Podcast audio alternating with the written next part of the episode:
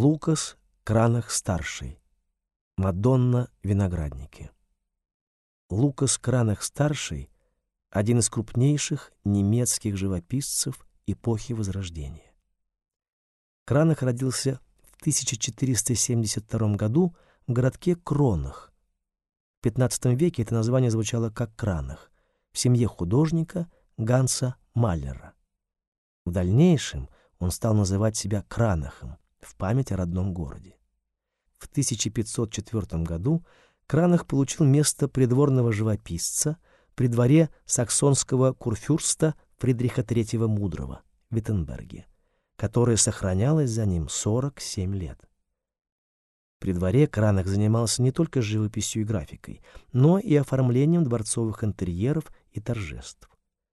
В его видении была большая мастерская, руководство которой со временем перешло к сыну, Лукусу-младшему, а затем к внуку и правнуку. В 1508 году Кранах получил геральдический диплом с правом на фамильный дворянский герб. Главная фигура с этого герба — дракончик с поднятыми крыльями и рубиновым колечком во рту — стала знаком его мастерской. Кранах — был довольно состоятельным и уважаемым жителем города Виттенберга. Он входил в городской совет и дважды избирался бургомистром.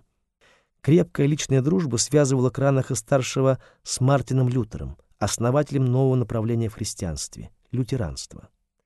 Назидательный морализм Лютера и его последователей естественно проник и в произведения художника, созданные в 1550-60-х годах но при этом Кранах не отказывался выполнять заказы кардинала Альбрехта Бранденбургского и его сторонников, ревностных католиков.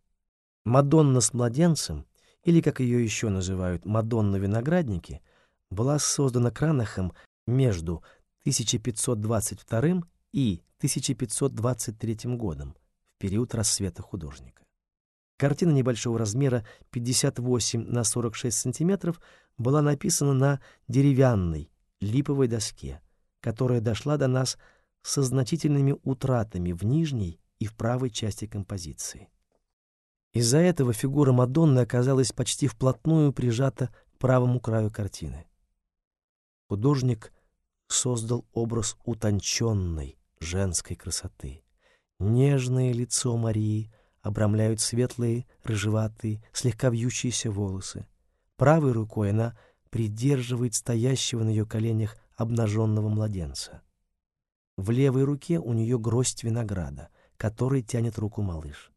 За спиной Марии видна деревянная беседка, также увитая виноградом. Его гроздья, оказавшиеся прямо над головой молодой женщины, словно венчают Мадонну. Слева от нее из камней бьет небольшой источник, а за ним открывается дивный вид на горное озеро, лежащее у подножья скалы. Внимательный зритель мог даже разобрать городские постройки, приютившиеся на берегу озера, лодку с гребцом и замок феодала на склоне скалы. Детали картины тщательно прописаны и символичны. Смысл этих символов был хорошо понятен современникам художника. Гроздь винограда в руках женщины напоминала о подвиге Христа, принявшего муки и умершего на Христе во имя искупления первородного греха. Виноградная лоза обозначала истинную церковь Христову. Водный источник намекал на то, что духовную жажду праведники могут утолить с помощью живительной силы христианской веры. Скала означала неколебимую твердость и нерушимость истинной веры, опорой которой является Христос.